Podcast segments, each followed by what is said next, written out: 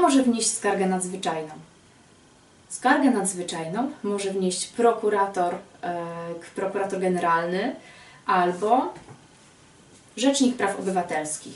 Jak to się dzieje w praktyce? W praktyce sytuacja wygląda tak, że wnosimy pismo o wniesienie skargi nadzwyczajnej do Sądu Najwyższego i to pismo musi być oczywiście uzasadnione, tak? To musi być uzasadnione y, w taki sposób, że wykazujemy, że dane orzeczenie, które podlega zaskarżeniu, e, na przykład narusza nasze prawa i wolności zagwarantowane konstytucją albo że zaistniała oczywista sprzeczność pomiędzy ustaleniami faktycznymi a mat wynikami materiału do mm, postępowania dowodowego, albo że rażąco naruszono przepisy postępowania.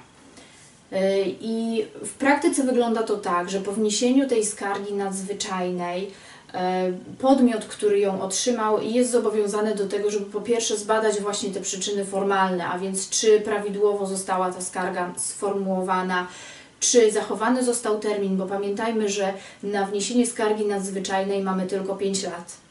A w sytuacji, gdyby dane orzeczenie było przedmiotem również rozpoznania e, przez Sąd Najwyższy w drodze kasacji bądź skargi kasacyjnej, to wówczas pozostaje nam tylko rok na wniesienie skargi nadzwyczajnej.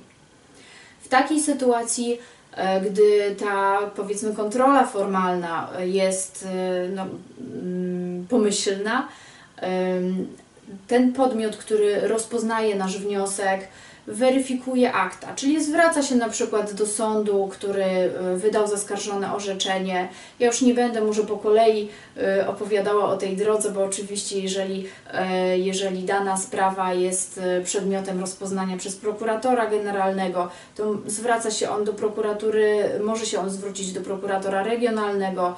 Natomiast generalnie chodzi tutaj o to, żeby Państwo wiedzieli, E, że to nie jest tak, że e, wysyłamy jedynie e, naszą, nasz, nasz wniosek o skierowanie skargi, przesyłamy wyrok i jakby to postępowanie w zasadzie, które było przeprowadzone, no ma tutaj mniejsze znaczenie, ma ogromne znaczenie, dlatego że ten podmiot, który rozważa w ogóle przyjęcie, czy sporządzenie tej skargi, musi zapoznać się z aktami. Także jeżeli liczymy na to, że, że, że mm, no, sprawa, która powiedzmy jest oczywista, mogłaby być e, jednak w jakiś inny sposób, można by było uzyskać jakieś inne orzeczenie czy uchylenie wyroku, no, no niestety.